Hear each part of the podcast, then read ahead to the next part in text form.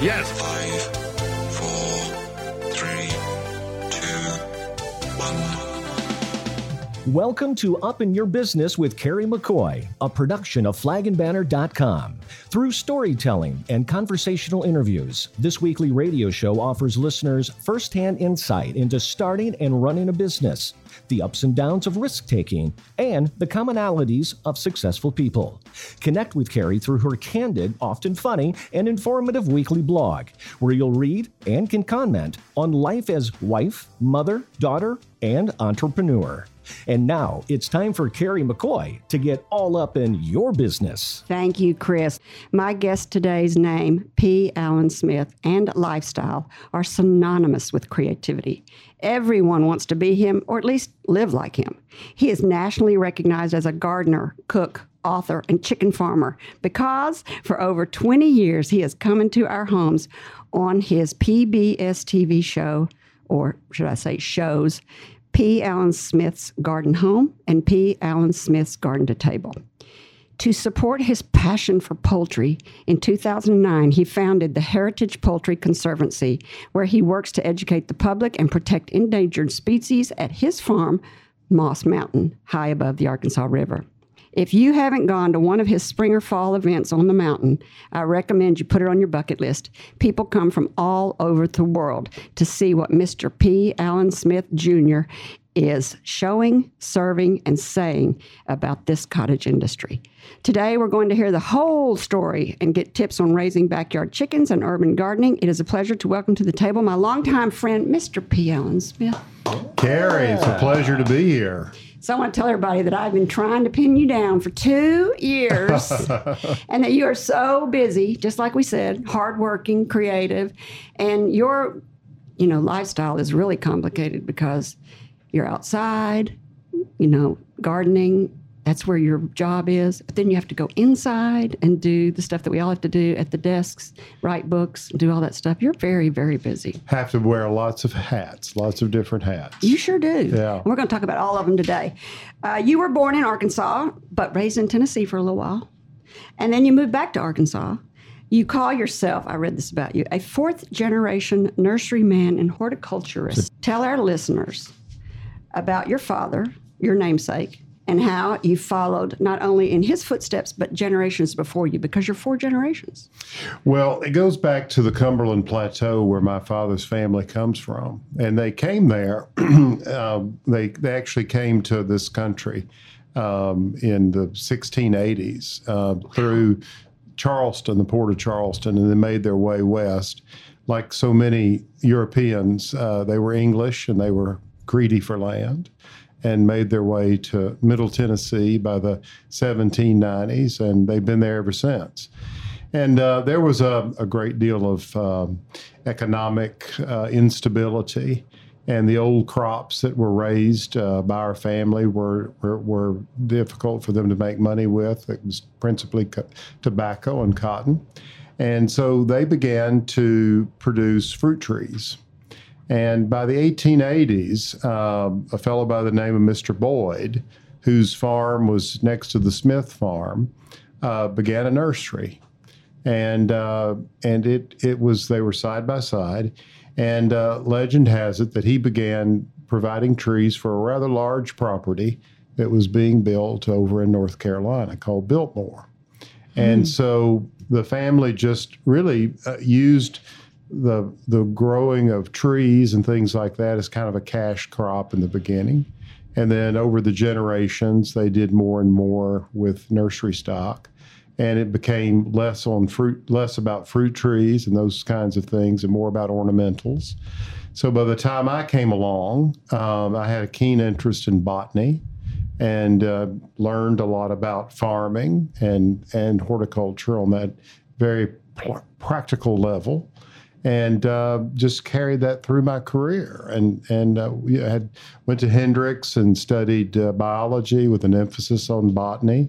I just kind of knew a lot about plants, and it made it easy. Those courses were easy for me to take, I think. Well, you grew up on a farm, right? Right, and so then I went to England and uh, studied garden history and design, um, master's program there, and then came back, and we for a long time had a had a nursery and had a design build company. And then in ninety-three, I began a media company and began talking about the things I was doing every day and helping answer questions about, you know, what's going on with my tomatoes. And and then that sort of, you know, went into other aspects of, of life and helping people make better choices to improve their lives through using no chemicals or being very careful and using only organic uh, methodologies and practices.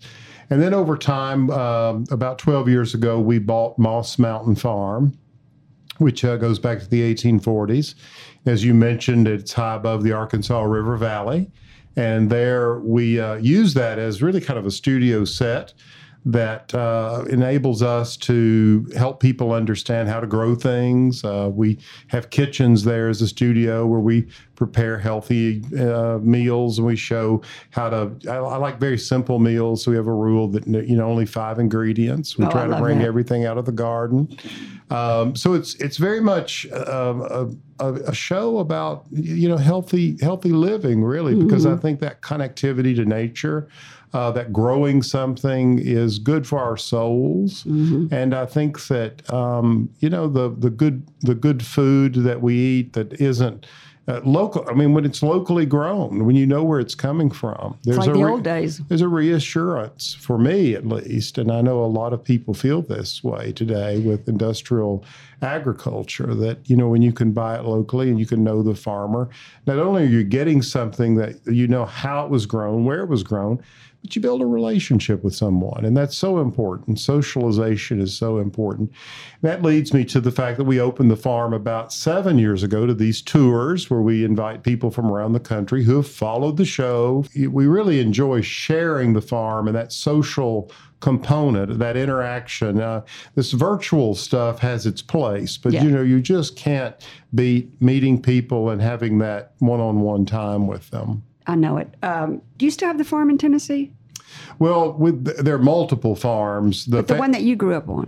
No, no, we don't. We don't. The one I grew up on is in a place called Daylight. My great grandparents lived at Dark Hollow, mm. and my great my my all of my uh, brothers, uh, my father's brothers and sisters are still there. Uh, yeah, except for one. So yeah. you moved to Arkansas when you were twelve. Right. Yes. Your dad got a job offer? Yes. He he moved. We moved from the farm back to Arkansas. What was he going to do? Was he not going to farm anymore? Well, he, he actually never really em, embraced farming completely. He Skipped was, that generation. He was, well, this is what happens, you see. I mean, this happened mm-hmm. in the in the seventies. What happened is the small family farm began to change. Yeah.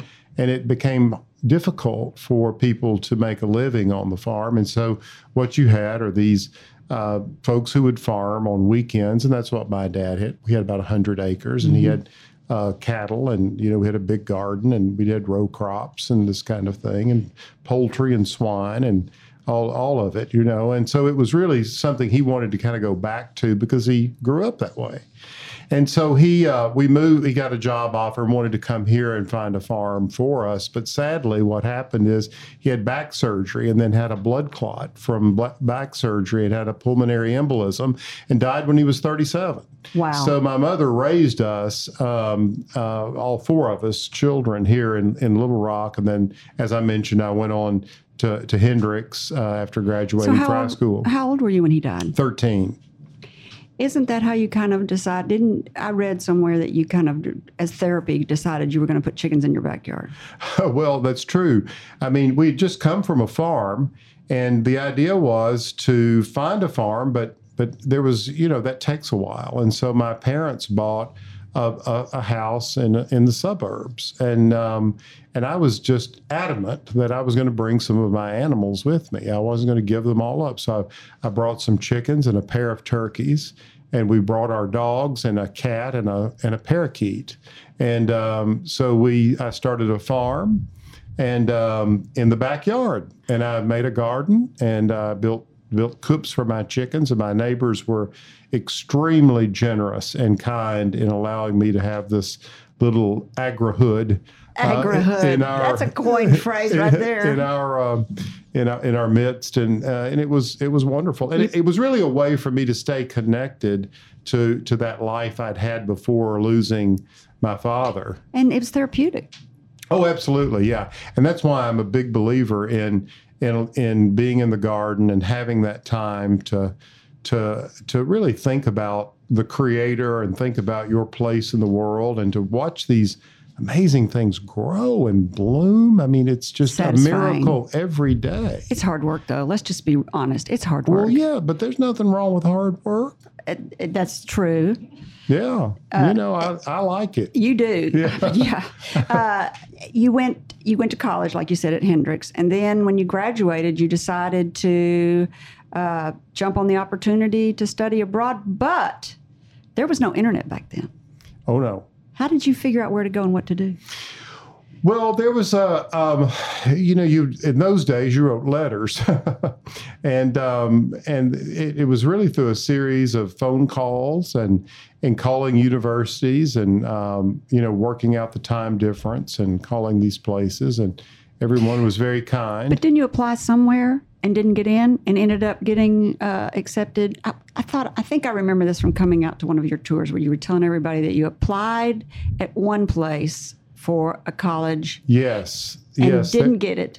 Well, what I wanted to I wanted to study landscape design. Okay. And I had had hoped to go to a school in Cheltenham, which was in the southern part of England, and they didn't really have a design course. It was more of an ag school, which really interested me. But then um, a friend in England who became a friend uh, recommended the University of Manchester, that in the School of Architecture, in the Department of Town and Country Planning, they did landscape architecture and garden history. So that's how it came about. Perfect fit for you. Yeah. And well, they just, it worked out that way. Yeah, it did. Yeah. It, and they just sent you a little tri-folded pamphlet and said, come here. And you said, okay, you filled out the form and mailed it off and said, I'll see y'all later. I don't even really know where I'm going. That's the way it worked. That's yeah. the way it worked back then. Yeah. That was a leap of faith. Yeah, you just do it. Right? You didn't get to go online and Google and look around oh, no. at the dorm rooms or had see no where idea. You're. I had no you, idea. Yeah, you just got on a... Yeah, that's what that's what you do. Did you get on a boat or did, did they have airplanes invented back then? Well, that's really dating me. uh, you were there for eighteen months?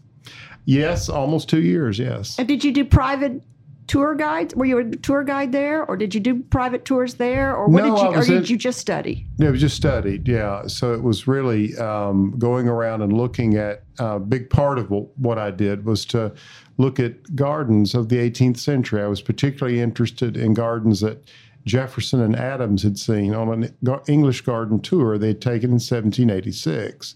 They decided, while they waited on an appointment with King George, to go on this tour of gardens. Jefferson had kept a book called Observations on Modern Gardening by Whately in his in his library. He had a seventeen seventy-one copy, and it was sort of the latest and greatest gardens of England. And uh, so he took that as a guide, and they went around and looked at these gardens uh, within a certain distance of uh, of London. Probably the furthest away, they went to near Birmingham and t- saw a great place called Hagley and another garden called, it was William Shenstone. He was a poet at the time, to see his garden. So if I wanted to go on that tour, I could still Google it up and find out what that tour is, the Jefferson tour? Well, I don't know. I mean, maybe you could, but um, a lot of the places are no longer there. Um, I mean, like Shenstone's garden, the Liso, is a lo- lovely golf municipal golf course, um. but uh, but but some of the some of the great houses are still there, like Syon House in London, which is owned by the Duke of Northumberland, Chiswick House, which is a beautiful house. And How it's did been all restored. This change you? I think travel changes everyone. Uh, you know, it was an opportunity to see a different place, a different world, a, diff- a way in which, you know, people view things. It's different. And um, and then, you know, I, I went abroad and, and, and went to Italy and, and France while I was there, and Belgium, and tried to see as many places as I could, and now go back frequently. Because you've met some really highfalutin friends over there, haven't you? Well, I guess so, yeah. You have, haven't well, you? Well, I have. Yeah, they're great. They're, they, they've been great. Influenced my career tremendously, yeah. So I think this is a great place for us to take a break. When we come back, we're going to continue our conversation with Mister Paul Allen Smith, Junior of the P B S T V show P. Allen Smith's Garden Home and P. Allen Smith's Garden to Table. In this next segment, we'll have him tell us about his road to fame, from a local ornamental nursery on Stagecoach Road in Little Rock, Arkansas, to nationally recognized expert on heritage chickens, gardening, and farm-to-table cooking. The rest of the story after the break. I find each garden to be a fresh opportunity to explore and create uniquely personal spaces. Hi, I'm Allen Smith. Welcome to The Garden Home, a show about design and blurring the lines between inside and out. Now, in today's show, we're going to focus on two things that I think are very important, and I can use more and more of it in my life. That's beauty and wisdom.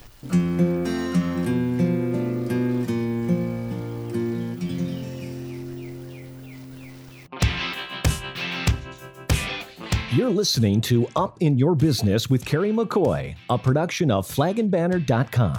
Over forty years ago, with only four hundred dollars, Kerry founded Arkansas Flag and Banner. During the last four decades, the business has grown and changed, starting with door-to-door sales, then telemarketing, to mail order and catalog sales. And now a third of their sales come through the internet. And this past year, Flag and Banner added another internet feature, live chatting. Over time, Kerry's business and leadership knowledge grew. As early as two thousand four, she began sharing this knowledge in her weekly blog. In two thousand nine, she founded the nonprofit Friends of Dreamland Ballroom, and in twenty fourteen, Brave Magazine was launched. Today, she has branched out into radio with this very production, podcast, and live stream on Facebook. Each week on this show, you'll hear candid conversations between her and her guests about real-world experiences on a variety of businesses and topics that we hope you'll find interesting and inspiring. If you'd like to ask Kerry a question or share your story, send an email to questions at up your business dot org. That's questions with an S at up your business dot org, or send her a message on flag and banner dot com's Facebook page. You're listening to Up in Your Business with me, Kerry McCoy, and I'm speaking today with Mister Paul Allen Smith, Junior, author of not one, but five lifestyle books. I meant to bring one today that I have of yours, just to remind you that I have one. Founder of Heritage Poultry Conservancy and producer, star of the P. Allen Smith Gardens, P. Allen Smith's Garden Home, and P. Allen Smith's Garden to Table broadcasts on P B S. Before the break, we talked about Allen's um, life growing up on a farm, being in Tennessee, your family's four generations of farmers and ornamental mm. horticulturists.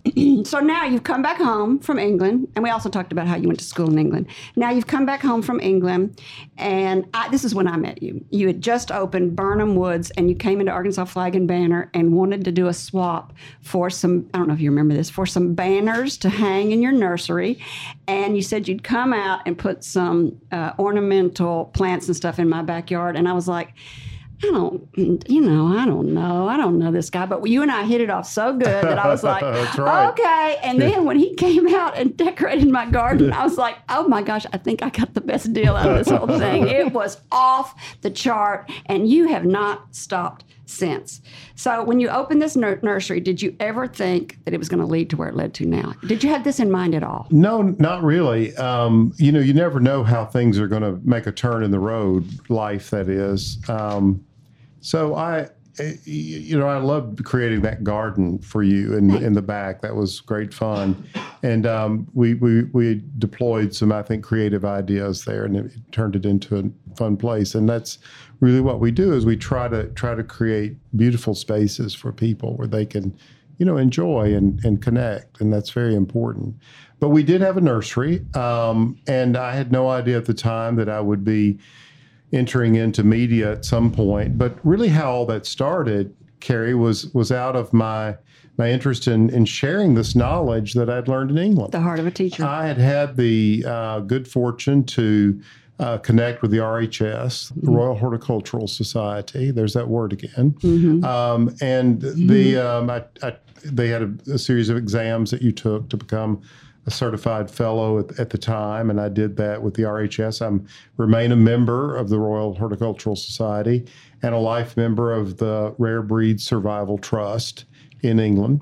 And so I um, just really wanted to share information and started doing these workshops at our nursery on Saturdays. Oh. And they just grew in popularity. And I think uh, you trained everybody in town, because really? Nobody's gardens looked the way they do today. Every, you could You could spot your gardens a mile away, and pretty soon a lot of nurseries were following your lead? Well, I think that we did make an impact um, in the market in, in a lot of ways, uh, or in a few ways at least. I mean, one was sort of thinking about gardens in a different way, and then also bringing back a lot of great plants that we had sort of forgotten. If you went into a nursery in the early eighties, you, if you were looking for perennials, you might find daylilies and hostas, and that would be it. Mm-hmm. But of course, being in England, it had opened my eyes to these amazing gardens and the variety of plants were being used, and they were using a lot of native plants, plants that grew right here on our in our roadsides. Oh, really? Yeah. So it was a it was a quite a moment for me to recognize that. So I began doing teaching, and then uh, I, there was a, a host of a radio show, Ka- uh, Sharon Lee on K A R N, who came. She was very interested in garden gardens and gardening. She and her husband, and she said, "Look, we should do a radio show together." And so we started doing a radio show once a week for a couple of years, for two, for yeah, once a, once a week for a couple of years, and then we got our hour got bumped when Rush Limbaugh went from one hour to two hours, and at that very time, I got a, a very day I actually got a phone call from uh, K A T V Channel seven, and uh, they said, "We're looking for someone to come in and talk about uh, country western music, automotive repair, and gardening." And I said, well, if if it's not all the same person, I might be able to help you, but I'd be at a loss talking about country western music or automotive repair. Uh, but I could give gardening a go. And so I went in and— Is it and hard did, to prepare? Well, I didn't prepare. I didn't know what to how, how to prepare. I mean, I'd never been in front of a television camera in my life. And so I just went in and auditioned. I, I thought I was absolutely awful. And, um, you know, being basically an introvert, it was a harrowing experience. And uh, but they called me back and said, we want you to come in. And I, I would just come in and talk about whatever was going on in the garden. Did you have to bring and, props with you? Well, I would, th- yeah, a few things, you know, uh, a tomato hornworm or something like that to show people. You mean or, a real worm? Yeah, or yeah, or, or roses that were blooming, things that were dead or dying, and explain why. And well, that's kind of things that opposite would, of what other people would do. Well, it was, yeah, I mean, it was, it was, um, you know, it was really sort of get right to it in two minutes, help people solve a problem.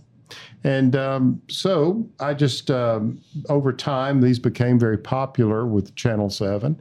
And uh, I had the idea of maybe syndicating these and uh, moving into syndication with these little short ninety-second spots.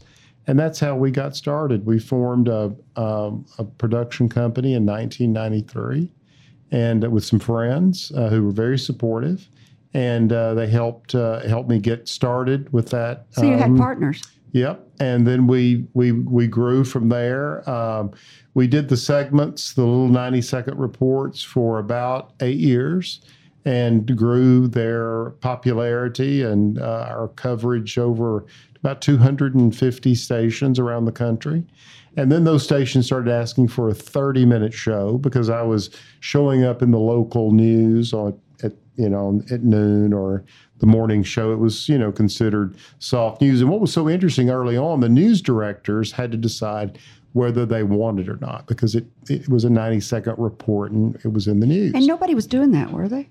Well, there was a fellow that was uh, underway with uh, a food-focused um, uh, ninety-second insert, they were called, or interstitial, and his name was Mister Food, and he would talk about, you know, different kinds of recipes and foods and things like that.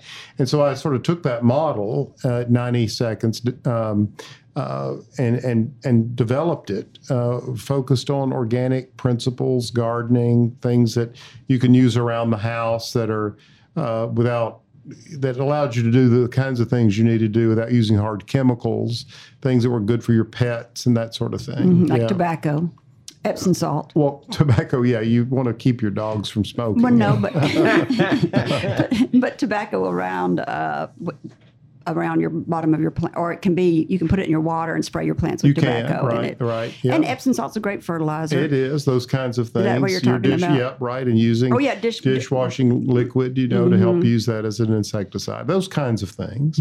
And then we started doing simple recipes with food that people could do. So, is it one? So every week you gave a new ninety-second commercial and you put it out to your t- for to two hundred fifty radio sta- or T V stations for about eight years. Was it hard to keep coming up with stuff, or did you just repeat the same material over and over and over? Because the years cycle through, and you kind of the same problems over and over. No, we did one per day. One per day? And we, we for, so each station got five a week. So every weekday, there was a new one that aired. And so we did... How long uh, before you started making money? Because that's a lot of people to record and edit and put up. It and was a huge amount of content. Yes. For eight years. For ninety seconds, how much do you have to shoot? How long do you have to shoot a commercial or a spot well, to it, get ninety good seconds? Well, well, it got it got shorter over time, but in the beginning, it yeah. took a long time. Yeah, yeah, yeah. Because I had no idea what I was doing. So, how long before your your investors and you started making a profit? Well, it really took about six, about five years, and, and we began to talk to sponsors, and people became interested in it. The Weather Channel picked picked it up, and the segments. So, were you giving it for free?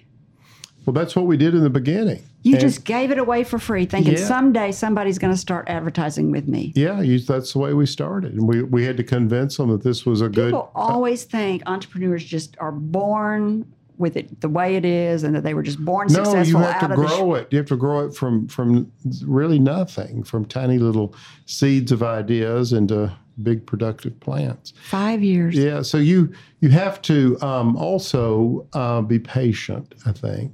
And um, I think quality is also very important. Keep the quality up. And um, that was something that was always so you, a hallmark of what we we tried to do. And the, the thing that about these stations that was so interesting is that the news directors in the beginning, they said, no, we really want news that that is, um, you know, a little more dramatic, maybe something that'll raise, boost ratings. And they'd use phrases like, well, if it bleeds, it leads. Right. You know, that's mm-hmm. the kind of thing they want. I said, well, wait a minute. I think there are people out there, particularly in the morning and maybe on the noon show. Why don't, why don't we think about news you can use? And that's what oh, we I do. Oh, I like it. News you can use. And so that's that was sort of our motto. That I we love would, that. We, would, we, we developed that and, and began helping people with you know, the, these kinds of things that would uh, make their life a little better, better and healthier. Yeah.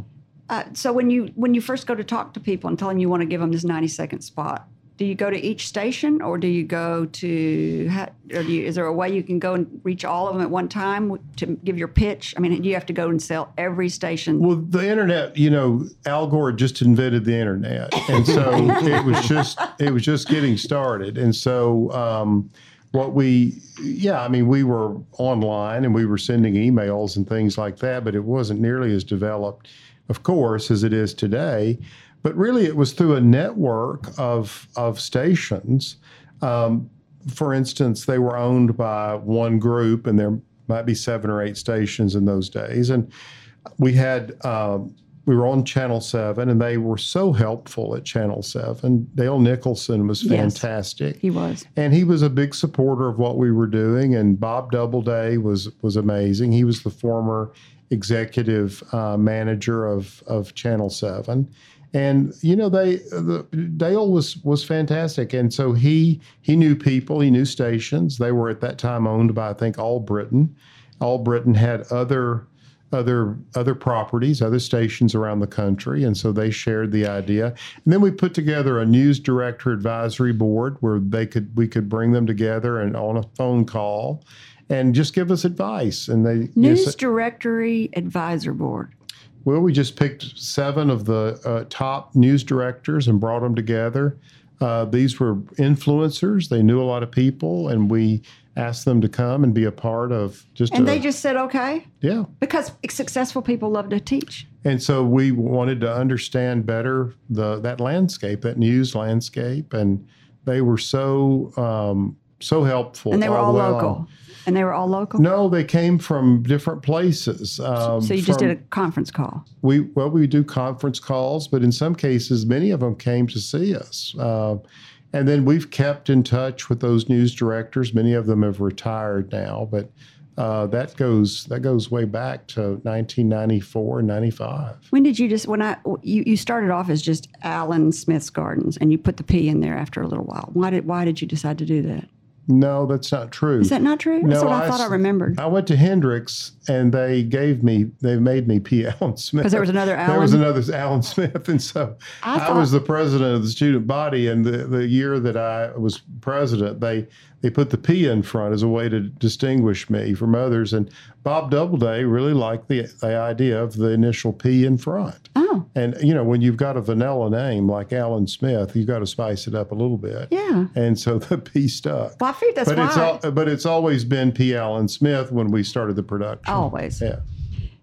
So you, in the very beginning, you I think you started producing not at Moss Mountain. You were producing at your cottage in downtown Little Rock. Well, we did. And my my then partners had a beautiful kitchen, and we used the kitchen, and we used uh, gardens. We would go and, you know, knock on doors and say, you have a beautiful garden. Or my clients who had been so good to me, and we'd made gardens for them, we'd use those. Or we would we had uh, we would tape in my garden downtown, of which we still have. Yeah. It's that same studio set. And, and think, we kept that until we, we still keep it, but uh, we we do we do tape there probably uh, every other week. Um, really? Some pieces from that garden. It's so handy to our offices and studio that are down there. And then we twelve years ago we we uh, moved out to Moss Mountain with a lot of our production because of the uh, well just the construction of the farm and the fact that there's an opportunity there with, with such diversity to find good yeah. content and, and demonstrate good practices of stewardship and taking care of plants and growing things and doing it organically. It's wonderful to walk around that place. It's absolutely Thank you. wonderful. Yeah. Yeah. It, you bought that house, you know, in uh, downtown Little Rock for one thousand dollars. You bought the lot. Then you bought a house for for a dollar. No, no. I, I, yes, I, I traded a landscape project for the lot. And I bought the house for a dollar and had it moved onto the site and restored it. There's creativity. I mean, the guy cannot stop. Yeah, you're pretty modest about everything, too. I have to kind of drag everything out of you. When I started talking about that cottage house, if it had been me, the first thing I'd have said was, you know, I bought that for a dollar.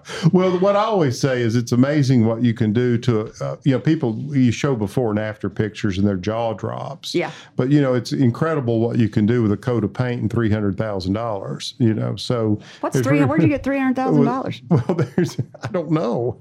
Oh, over, well, yeah. over time. Over I'm just, time. I'm oh. just making a point oh, yeah, about so many much. of these reality shows. You know, it's, oh, it's yeah. you know, right. Well, anybody can do that. Well, anybody can do that. Yeah, yeah. yeah. yeah. Your production company keeps you so busy all the time, I guess. It sounds like you video every day almost. Well, How- not not every day, but they, they are doing production every day. So I'm not always in every piece we shoot.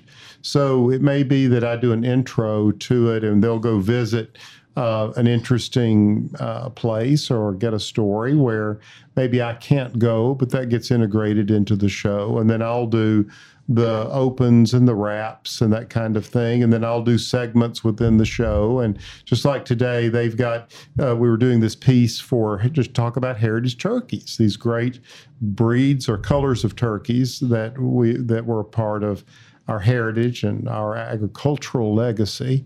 And so the show is about that. We had Frank Reese from Kansas as a guest who came down to the farm.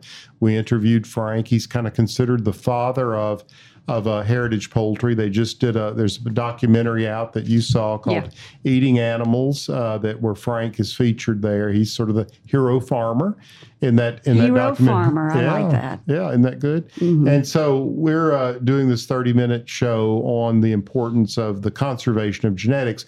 You know, I, pe- people say, well, you know, you, you love chickens. I, I really do, but it's the genetics that I find so interesting and important. And and the poultry, too, it's just stunning for people to walk into our and see our poultry collection. And it, it's, you know, I've been around this my whole life. And so I'm like, okay, but but what I love about it is that it's opening up a world that people didn't really know existed. And, mm-hmm. you know, we're now three and four generations away from the farm, and people have no idea mm-hmm. how wonderful these animals are and and how they populated our ancestors' farms.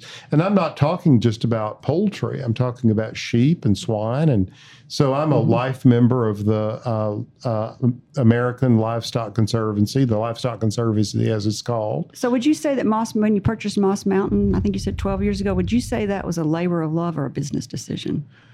Well, I think it was a labor of love. I bet. Yeah. It's expensive. It, it takes a lot to, to to to run a farm, and it takes a lot to um, to develop it in a way. And you don't that really you sell anything like, off that farm, do you?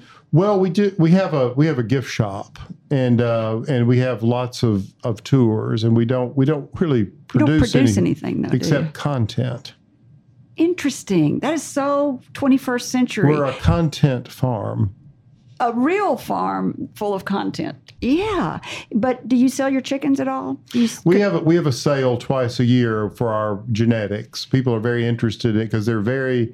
Uh, we've done a, we've worked hard at trying to bring a lot of these breeds back. Many of them were on the precipice of extinction, and so we've we've really worked to bring them not only back, but also to bring them up to standard, the standard that they were in the say late nineteenth century. Yeah. Do you think somebody today could start a could start the way you started, ninety seconds? Well, I think they're doing it all over with the, with the internet. Mm-hmm. I mean, with YouTube, with YouTube and things like that. I think it, it carries on. I think there's Maybe opportunities out there. It, it it may very well be, yeah. But there's more noise. There's more competition. Well, everybody that has a cell phone is a is a is a content producer now. Well, that's true. All right, so let's talk about the Heritage Poultry Conservancy that you founded, I think, uh, not very, uh, maybe eight years ago? Yeah, that's about right. Mm-hmm. Uh, yeah, it really sprung out of the fact that when, you know, we talked about my early childhood and my life moving from the farm into the city and the changes that uh, occurred at that point in my family with my father passing away and me kind of hanging on to that farm just in a small way in the backyard. Well, I began to uh, show show poultry. We couldn't. I couldn't keep a cow. I couldn't show swine, but I could keep a few chickens. In, right? in, in the in the suburbs. In the suburbs, and so here I had a. Uh, my mom was uh, raising four kids by herself, and you know she really didn't have a lot of uh, mind share to to you know to to give to. Uh, me doing all sorts of things. So anything I could do in the backyard or with poultry, it was something I could really do myself. And I learned a lot from mentors and so forth. Well, fast forward to uh, about ten years ago, I went to the state fair and was talking to the supervisor at the poultry show, and I was making my rounds and looking at all the livestock, which I like to do. There were just not that many Chickens. great great birds.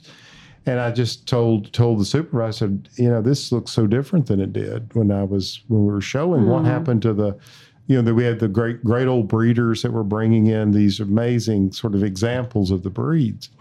And he said, well, we just we we just don't have a lot of kids involved. You know, the the numbers are really dropping. And and I said, well, what can we do about that? So we had a meeting with the fair board, of which I'm a member of the state fair board now.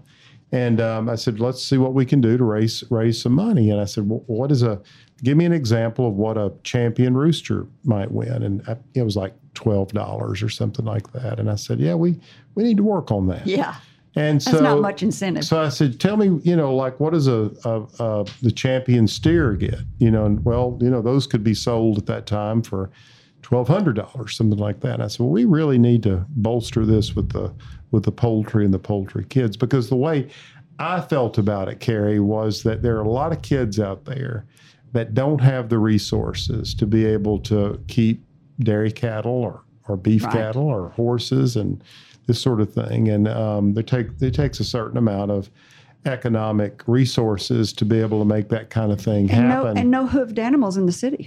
Well, no, that's right. You know, unfortunately, you know, so yeah. there, and you got that. I would have, I would have had those if I could. But yeah. anyway, um, I just felt like that ra- rabbits and poultry were a way to really let kids get involved and raise something and participate in the show world so and that kind of thing. Mm-hmm. So we raised the money. We bought new cages and, you know, kind of spruced up the space and got what they needed. And uh, I said, let, I want these ribbons that these kids get to be bigger than the beef cattle. I want them to be the biggest ribbons given. And so now these ribbons are absolutely outrageous. They're huge rosettes, bigger than the kids. And, uh, and they now, love that. Yeah, they do. And so, and then we've got these big, gorgeous trophies and uh, that where their name goes on it if they win best of show. And so that's been going on now, and it's a pair of big um, silver pieces that my my mother had, and so we had those made into trophies. Uh, so now the kids get their names put on them, or the oh. winner, and then we have um, the the the prize money. So that that champion, it's, tw- it's not twelve dollars anymore. It's not twelve dollars. It's a you know it can be anywhere from a hundred and fifty to two hundred and fifty. That's a lot of money for a kid. It is, and a lot of these kids. I mean, I'm telling you, some of them are so good at raising the, the poultry now. They're they're they're taking home you know a thousand dollars. Wow, are they in the city?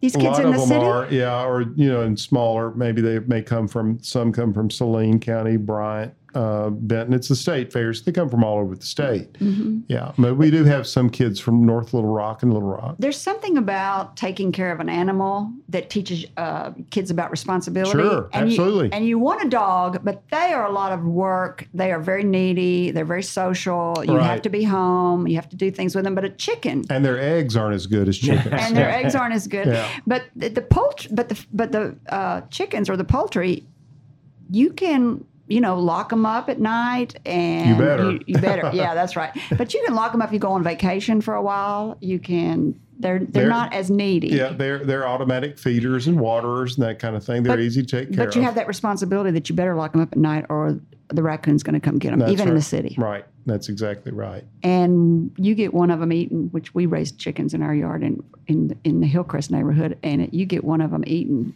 that kid feels pretty bad the next day. This whole backyard poultry phenomena has been interesting. It, I think it, you're part of it. You're part of the reason, I think. Well, I don't know about that. I feel like that we we really took uh, a trend, something I knew something about, and we've amplified it. We've certainly raised the awareness, and we've raised the awareness of these heritage breeds. And so what we're now trying to do is tie in these breeds, we call them breeds with needs, uh, with these kids that are interested, and so they're raising these breeds that need to be, the population needs to come up and uh, for us to sustain them. So why do you think they need to be saved? Well, I think the main reason for me is just genetic diversity. Um, you know, you if you go down a very narrow path genetically with any food source for our food system, it becomes more and more precarious. Mm-hmm. And so we have these great seed banks uh, where we are saving cereal grains, we're saving legumes and, and all, you know, the world's uh, wheat and all all, the, all of this. And we have these seed banks in Norway and Colorado and England and various places. You where, sa- are you saving your poultry's D N A? Well, that's part of the conservancy, yes. But can you actually save the D N A? Well, there is some work being done to cryogenically attempt to do this, where the where the ovum, the egg, and the sperm is saved. They're doing this with mammalian genetics. And uh, there's a place called Swiss Village Farm in Rhode Island that was funded by Dorrance Hamilton, who was the uh, Campbell Soup heiress. And she uh, gathered together for a period of almost fifteen years, lots of these Uh, great herds of, of swine, goats, sheep, cattle, both be- beef and dairy, uh, and even to some degree horses and so forth.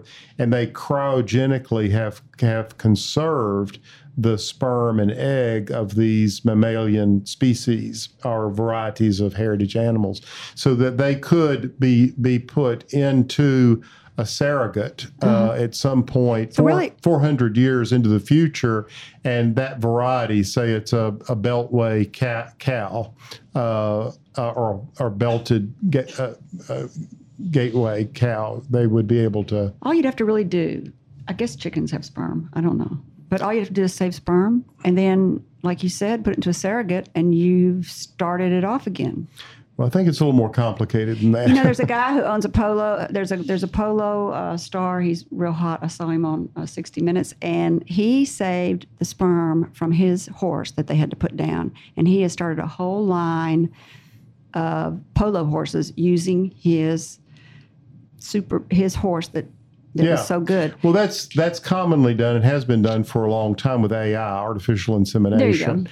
But but it's to, not the same, but though. to cryogenically try to conserve the ovum, an egg, the egg, freeze it. Yeah. And and the sperm is challenging with fowl, with a, avian genetics. And so that's not to say they're not doing it now, because I'm not on the cutting edge of that personally, mm-hmm. but I know they're attempting to do that. Now, that would be a great breakthrough. And before, and so in uh-huh. the interim, what we do is we we hatch every year.